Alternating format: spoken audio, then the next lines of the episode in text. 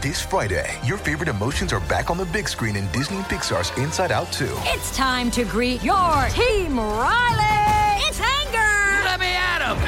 Fear. Safety checklist is complete. Disgust. Ew, ew. Sadness is in the house. Oh, no. Hello, I'm anxiety. I'm one of Riley's new emotions. Disney and Pixar's Inside Out 2. There's a part two? We're going! Rated PG. Parental guidance suggested. Only in theaters Friday. Get tickets now.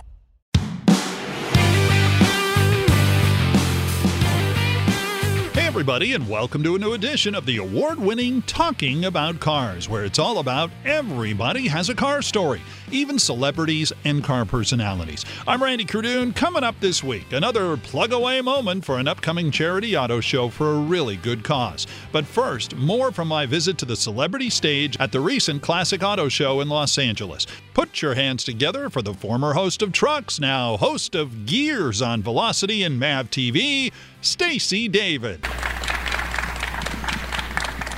Good to see you, man. Thank you. Thank you. Grab a seat, and you have your microphone right there. We talk about how Dennis Gage is kind of the dean of TV guys. How long have you been doing your show now? This is our 20th year on the air. Uh, Wow. We've been doing Gears uh, is in its 12th season, but I tr- did trucks for seven years before that. So my wife came in just a few months ago and said, "Do you realize in February this is your 20th anniversary when you auditioned for trucks?" I was like, "Yeah, I, I knew it was coming up, but I didn't know just when it was." Now, So but obviously they're two different shows. they're two different shows. Yes. What do you like about Gears? That is, is there something about Gears that's more fulfilling than what you were doing on trucks? Oh, absolutely. First of all, we own it. Yeah, that's great. and, I and I'm the boss. I'm not. I'm not actually working for somebody else. That that was the big thing. The the problem with when I was doing trucks because I really enjoyed doing trucks, but the show just by title was very limiting. And I mean, I could only do trucks, so I did like a muscle car that was a truck, and I did a hot rod that was a truck. And uh, I was really, as I was doing that show, I was like, okay, if I was to put together the ultimate how-to automotive show, what would the title be? That I wasn't limited by what was popular or whatever, and that's when I came up with the concept of trucks. So if people are using, if, if we all go to riding bicycles, I can still do gears. Right.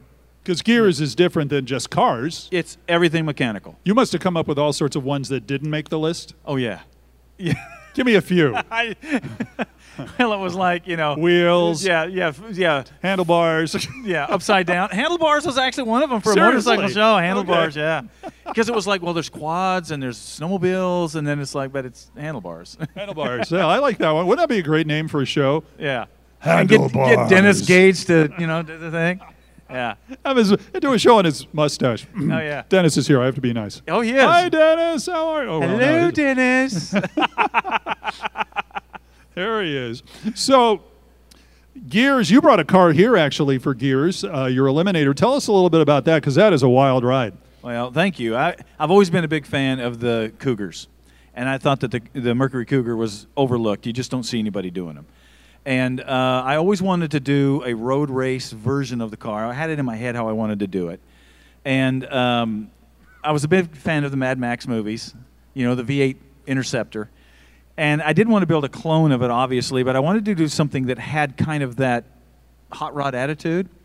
And instead of having a blower sticking out of the hood, we've got the fuel injection out of the hood. Uh, it has the huge Jon Kaase Boss 9 engine in it, uh, 850 horsepower, 700 foot pounds with a six speed. You know, it's it, it was wild, but it was it was kind of that car is that's my car.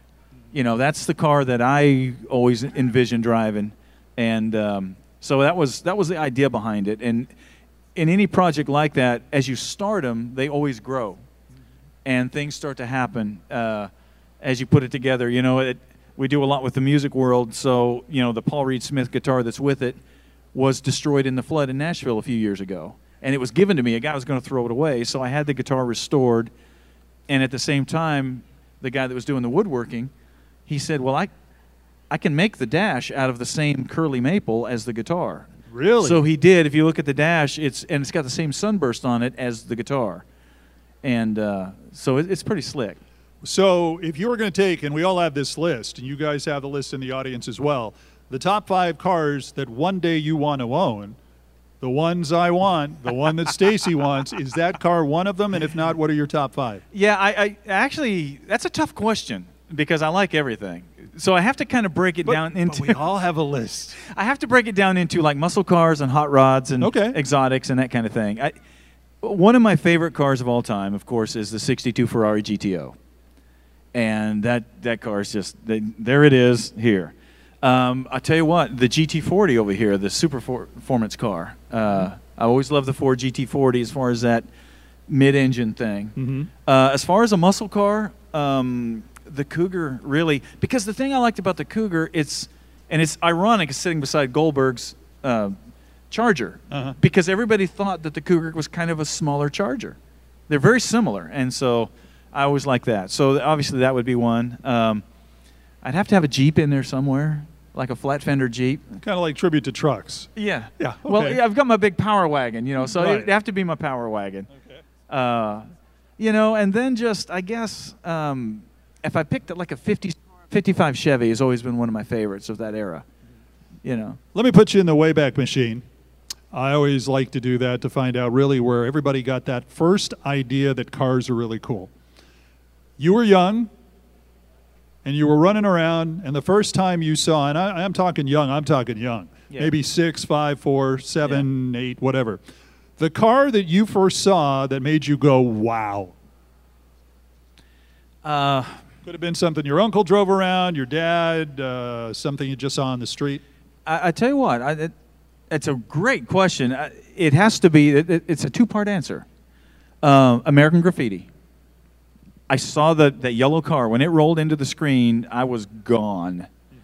You know that was huge. I was about ten years old when that happened. But prior to that, my dad had taken me to the sprint car races, and we watched the sprint cars going around the track, and I remember there was something about those cars as they lifted that tire as they went. This was before they had the wings on them Right. and the fire coming out of the side pipe and the exposed tires and everything, which looks like a 32 Roadster. And I remember asking my dad, who was a cop, I said, Dad, that's what I want to drive on the street. And dad was like, Well, son, you know, there's no taillights and there's no fenders. You know, he gives me the cop answer. Exactly. But in my head, I'm thinking, okay. So now, fast forward, I was about three or four at that point.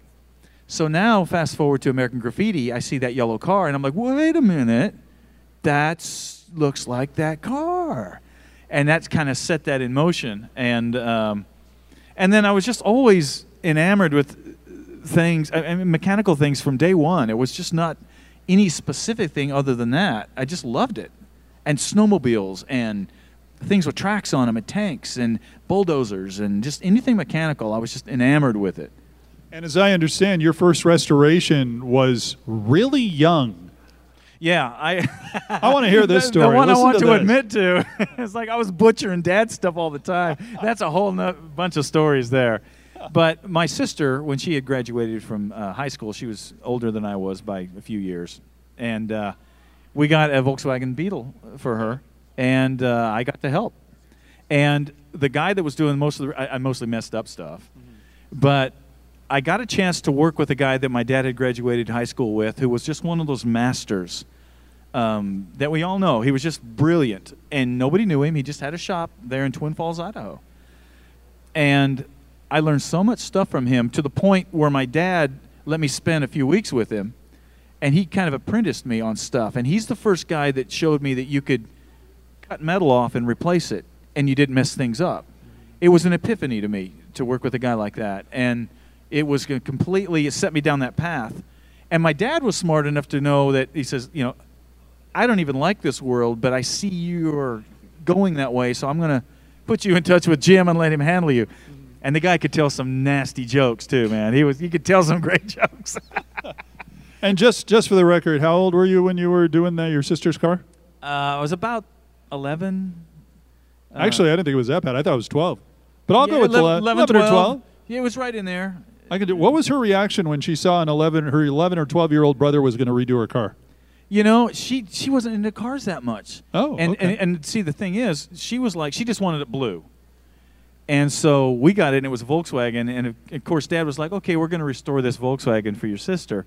And I'm like, "Baja Bug, Baja Bug, Baja Bug, and we just like there's the tires, Uh-huh. and nobody really cared, so we picked. The, you remember the Baja Bug kits? Oh, Yeah. sure, yeah. It was the big thing, and uh, that kind of started it. We've talked about a lot of guys in the car business that are into music.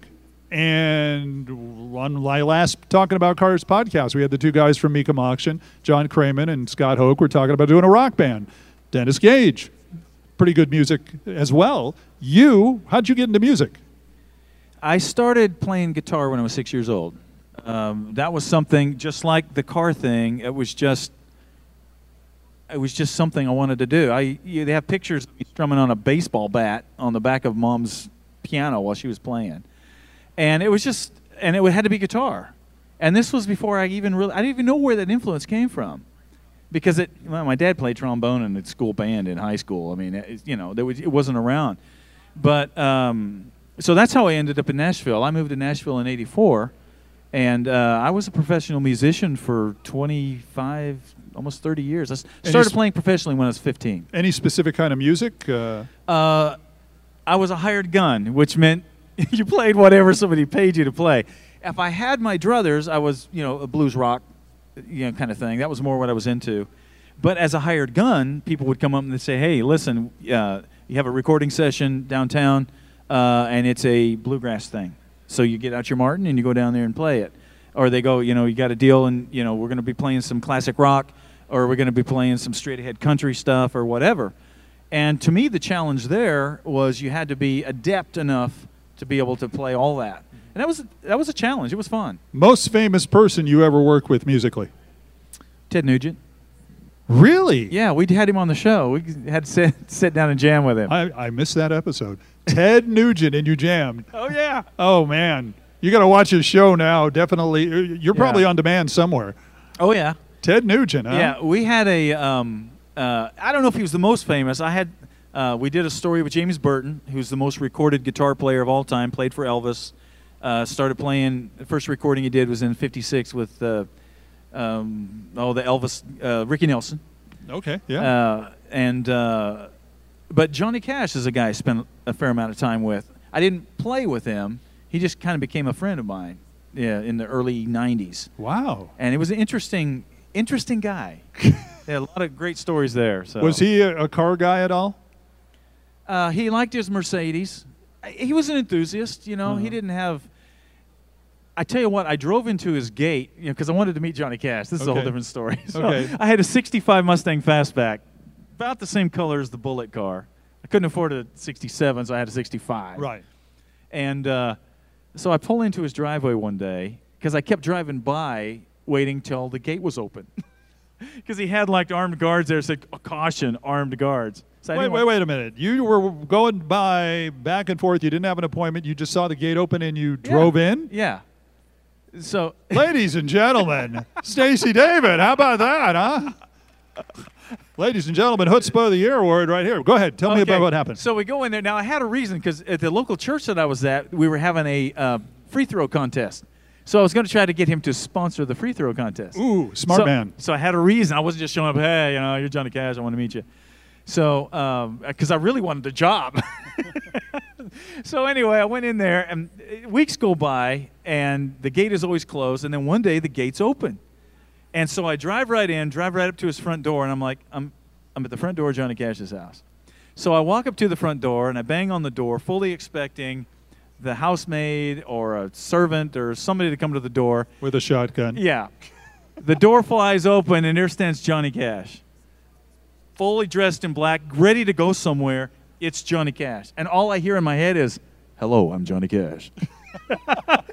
and so, like for the first time in my life, I'm like, "Blah, blah, blah, blah." and I'm like, ah, I'm Stacy. I'm that. I wanted free throws and everything. And he sits there and he looks at me, and he had to go.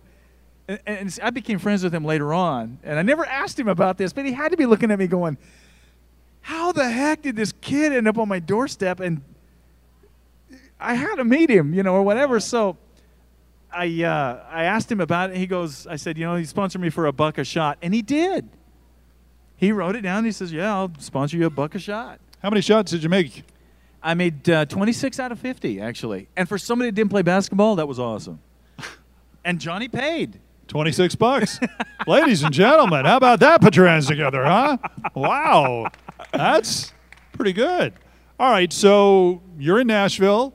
Tell us how trucks came about. Well, uh, y'all remember the newspaper?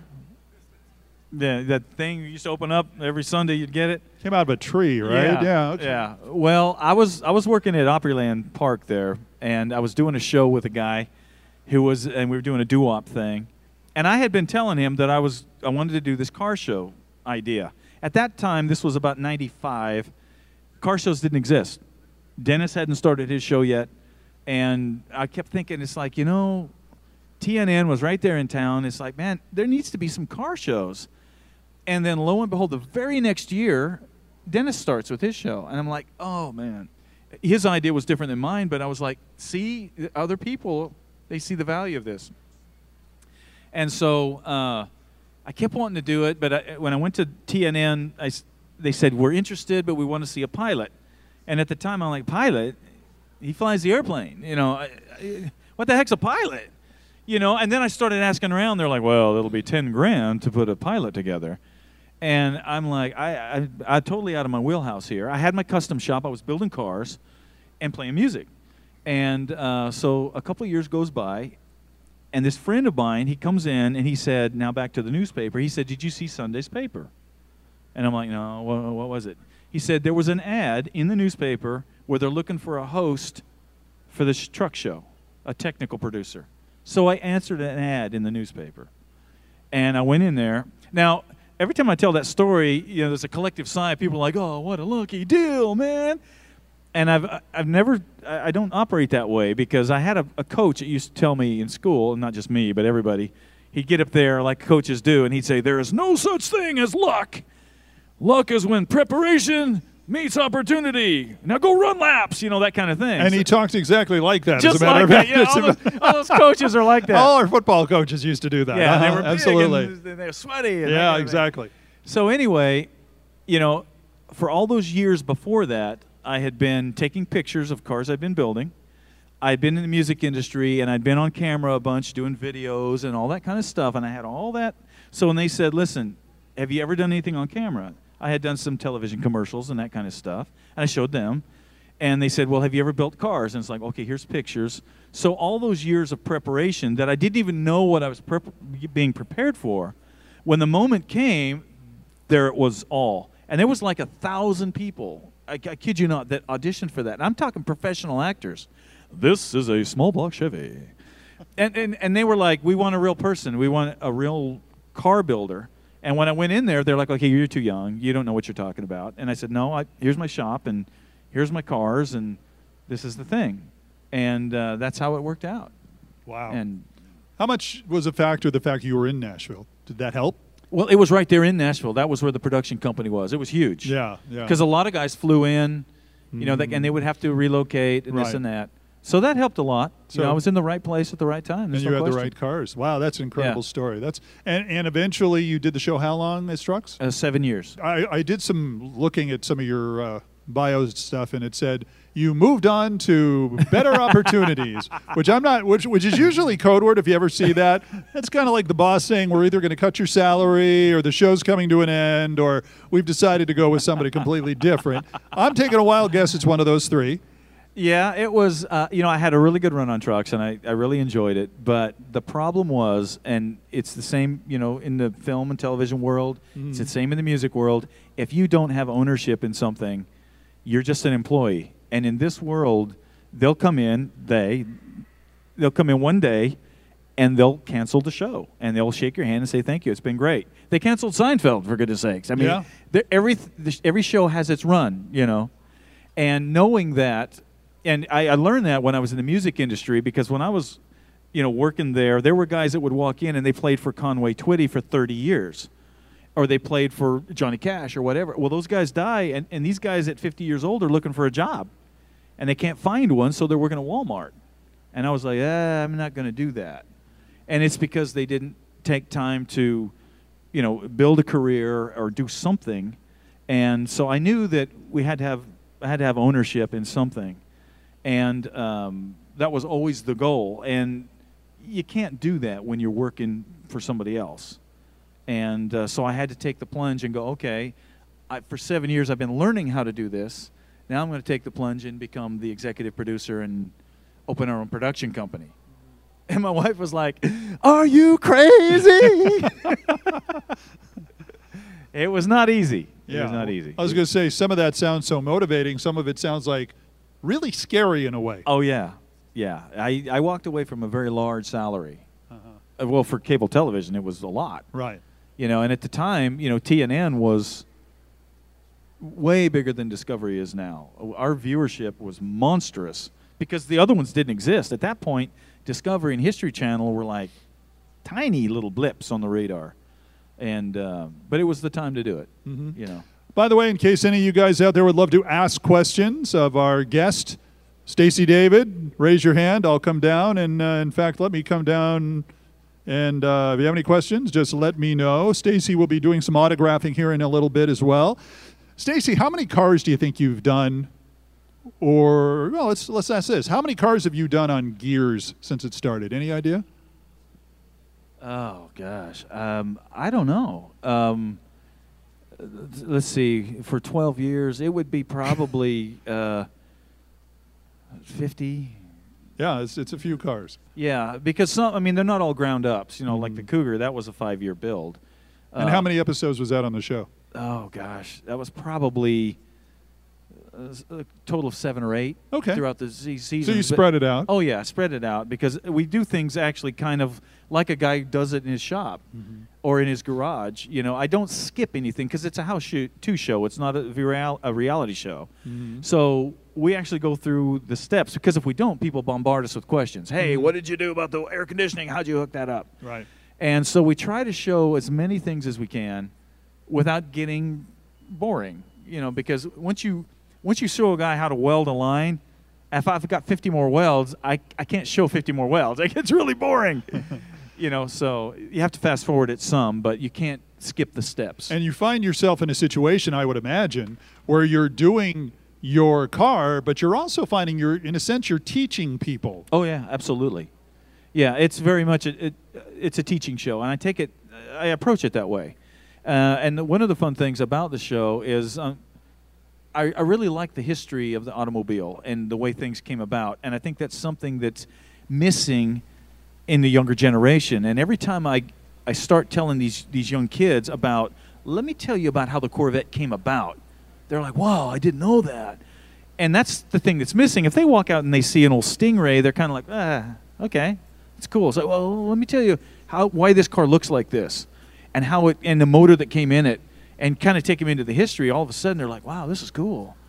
Where do you think, with cars now, they're talking about pods, they're talking about driverless cars, all sorts of things. Where do you see this industry? Where do you see classic cars and modifications in the next 10 to 20 years? Well, we've had driverless cars for a long time. They're called a bus. so that's kind of how I look at that. A driverless car, I have no use for at all. Uh, I just, I think, I, I mean, I love the technology. Obviously, I'm into the technology of, of anything that's, that's cool, but I don't see a, a decision or a, a reason to have a driverless car. Mm-hmm. And the reason is I love to drive. I love the experience of doing that. And a computer will never make the decisions that a human can and and it's been proven. I mean, the first Tesla they took out, it was driverless. The guy got killed because it went out in front of a truck. You know, and I, I, I just with that kind of thing, I just I don't really see that now. If we get into a situation as a society where people no longer get enjoyment out of driving, then that kind of stuff will become more prevalent. Which will never happen, by the way. Yeah. Never. Yeah. Are you with me? yeah. Hey. Okay. Yeah. Just checking. Okay.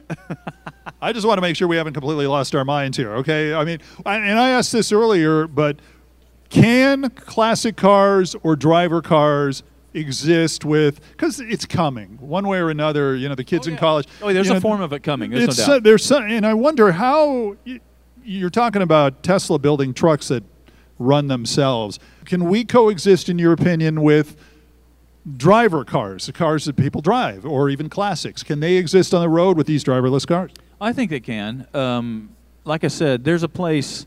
There's a place for electric cars um, where they really make sense. You know, in cities, you know, L.A. where you're going in tight traffic, that kind of thing, uh, they make more sense there. Uh, when you're going 30 miles an hour, stop and go traffic, that kind of thing. Um, when you get out on the freeway, there, there's a it's a different thing. There's a different application. I think they can coexist. Uh, I don't know how they're going to make the transition though. Mm-hmm. Uh, the big thing, like for electric cars, is the infrastructure. And one of the questions we have that discussion a lot at SEMA about electric cars and where that might be going. And listen, I'm a, for any kind of technology that's coming on that actually solves a problem. But anything, you know, for example, the the conversation I usually have with the electric car guys is like, okay, the car goes 200 miles for charge. What is the speed the car was going at that? And they're like, well, speed 30 miles an hour. I'm like, okay, the first thing you do in an electric car is you stomp it to get out of the way of the cement mixer that's coming down the road, and you just suck down half your power. So now you don't go 200 miles, you go 20. And that's happened. And they don't have an answer for that because the fuel source of electricity think of your flashlight. If you turn it on wide open, it uses all the power as opposed to a little bit. And it's just the fuel source. Well, air conditioning so, too. Air conditioning. Air conditioning will just get it to go down. So they've been able to get around that a little bit with the hybrids, and the hybrids was actually a really it was a brilliant solution to that, but it doesn't have any performance. So, and listen, not everybody's a performance person, and that's okay. Not everybody's going to drive a Hellcat. So for the person that wants to drive a Prius or whatever, that's fine for them. But don't stop the guy from driving the Corvette or the performance car. And I think we can coexist. Sadly, easily. the Hellcat is now a passe. Everybody's telling me it's now the Demon. Yeah, yeah. How how would you like to have a Hellcat, and then somebody buys a Demon, and you feel like, what? What have I spent all this money on? it's not even the biggest thing anymore. You know, the the thing is, if I had 70 grand to buy one of those, I wouldn't. I'd build one of these. And because the thing is, I've got friends that have Hellcats. And um, for example, one of the projects I'm doing on the show, I have a 72 Buick Riviera, the old boat tail. Oh, love those. Aren't those love awesome? those are awesome. Okay. I've taken the car, and it's, it's a budget build that we're doing. And I'm basically taking the car, and this is for a young kid that doesn't have a lot of money. And I'm doing just the right stuff to it, showing him taking that Buick 455 engine. It's it's solid engine, changing the heads, the cam, all the stuff that you should do. And so for about five grand, we're going to have a good running car. So you're into the car for about seven thousand bucks. The car's solid, doesn't really need paint. It's kind of ratty, but this and that. But I want to take my buddy who has a Hellcat, and I want to run the Buick against the Hellcat, stoplight to stoplight. Now you see the, the magic there, because a Hellcat wide open the Buick can't touch. But stoplight to stoplight, I can hang with him. And even if I'm within a, a car's length, I don't care if he beats me. If I'm within a car's length of a $70,000 Hellcat with a 72 Buick Riviera, I won. and everybody's going to look at that and go, dude, that's awesome. you know how, because that's, it's a car that nobody expects, and that is having fun with cars. Absolutely. You know, Absolutely. and we've done it for 7,000 bucks. What kid would want to do that? Absolutely. Come on, Dad, I'll run your Hellcat. Because Dad's going to go, well, I didn't want to take my Hellcat out. I might scratch it. you know. Last thought? Anybody have any questions? Okay. Come on. I'll come down here real quick. I remember when my body wasn't so old. I need to put some stairs over there, man. yeah, really. Go ahead.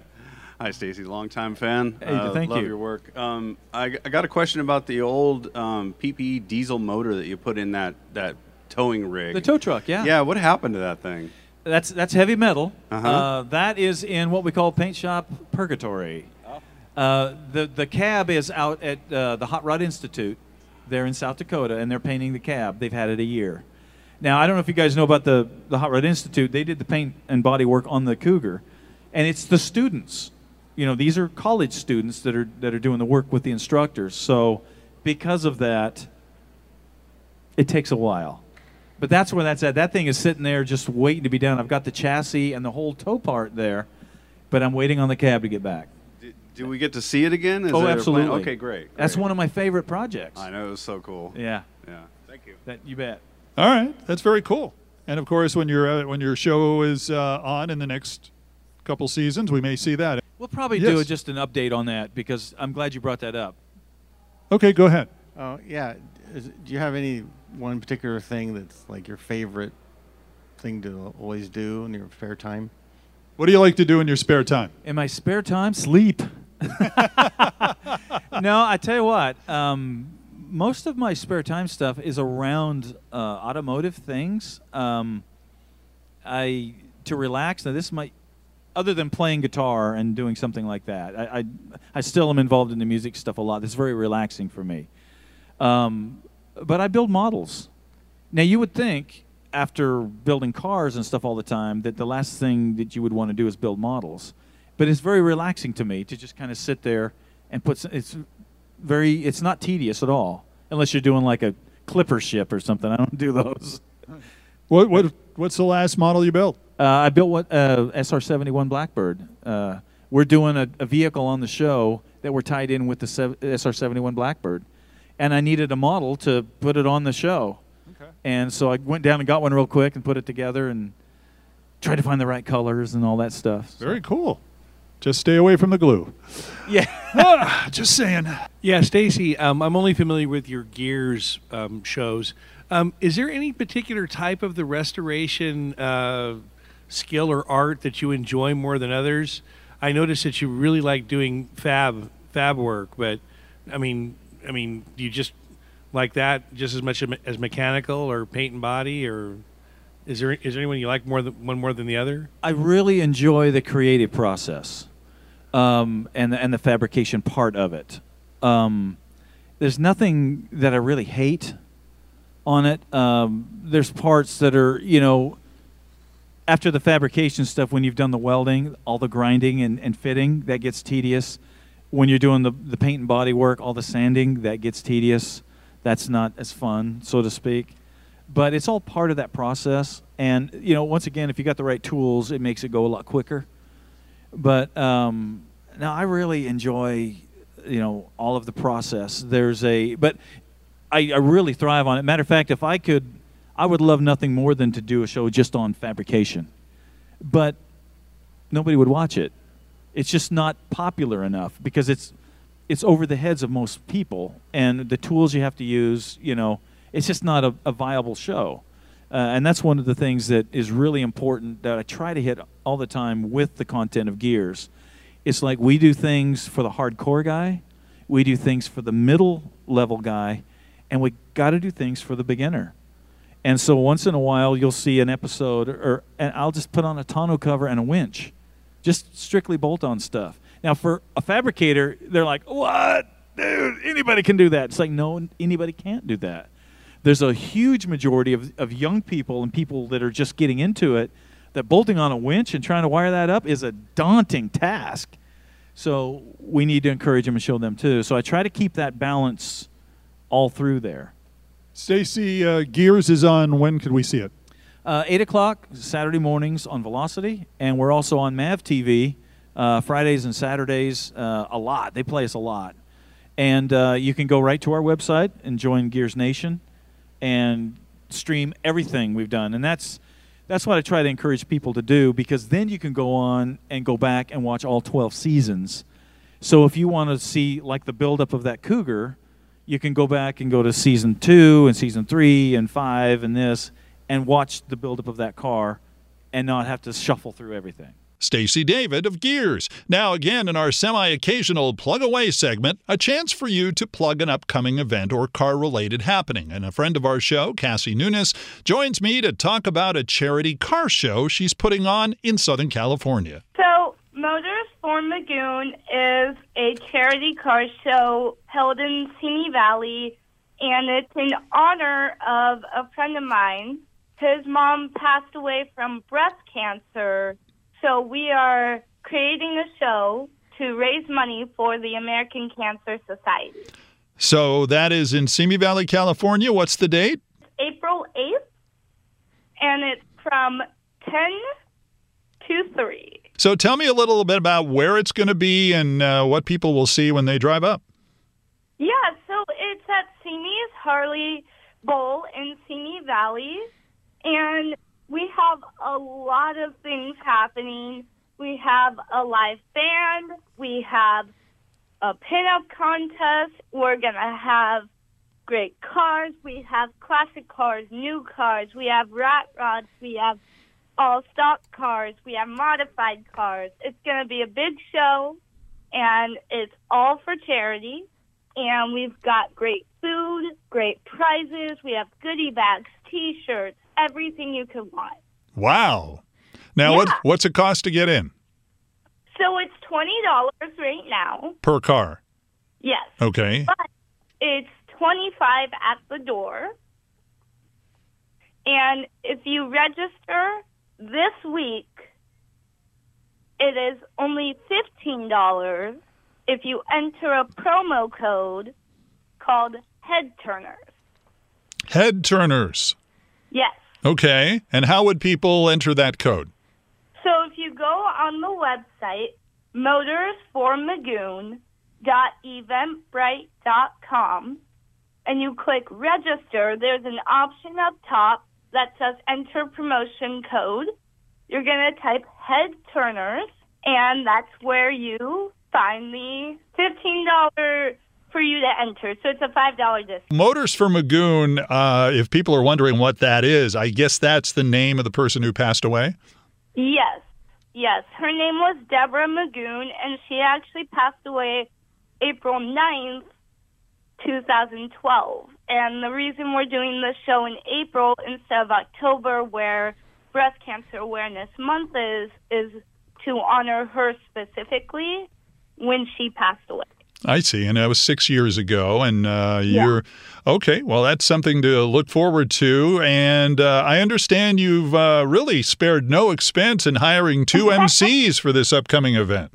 No, I have not. And one of those MCs would be you. You, you're paying me the big bucks. And uh, also, uh, who else is coming in? I understand someone I know.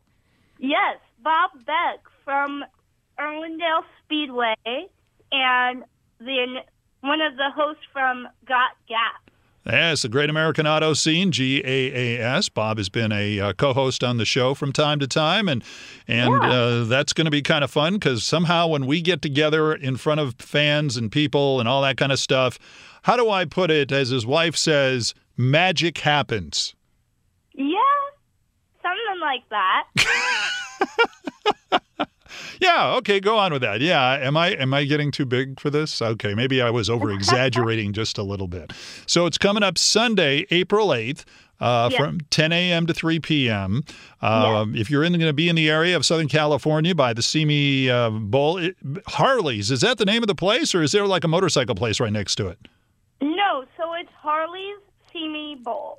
I see. But it has nothing to do with motorcycles. No. Okay. No. All right, then. That's good. And, and there's going to be catering. There's going to be catering there. Yeah, so Rock and Roll Pizza, a longtime collaborator of mine, is going to come out and make fantastic pizza. I swear they have like the best pizza around. Oh, wait a minute. They're the guys in the fire truck, right? Yes, they are. Oh, and explain that. They have this really cool vintage fire truck that has an oven built into it, and they make the pizzas on the truck, and then they hand it to you. Wow. Yeah. Yeah, we got to work on them about doing gluten free and dairy free pizza. I'm just saying. well, Just- I will see what I can do. Yeah, good luck with that. so, uh, putting this together, it's uh, obviously something you really like, and uh, you kind of like putting these uh, events together, huh? I do. Charity has always been important to me. My parents raised me with the idea if you can help someone that you should. So I've always I've always done my part to always help people and I hate to see people suffer and to be sad. So when my friend wanted to do a show for his mom, I was absolutely all for it. There was no question of should I or should I not. I was like, yes, let's do this. I want to help you honor your mom, and that's that's how I got to do this show in particular. Uh huh. Okay. Very good. Very good. And uh, and of course, uh, you are a car person as well. Tell us about the car that you have that currently is, uh, how we say, uh, it's being worked on right now. Yes, I have a 1968 Chevy Chevelle Malibu, and it's uh it's in the process. So you know, Process of getting rebuilt, the engine. Yeah, it's it's missing an engine right now, but I'm getting an engine. I got to tell you. Cassie showed up at the uh, Classic Auto Show with pieces of piston. Kind of sounds like a song. I've got pieces of piston, but no, she showed up with what's left over some of the pistons that were done, and it was pretty gnarly looking. But uh, you're going to get it eventually back on the road. And uh, how did you get introduced to being a car person?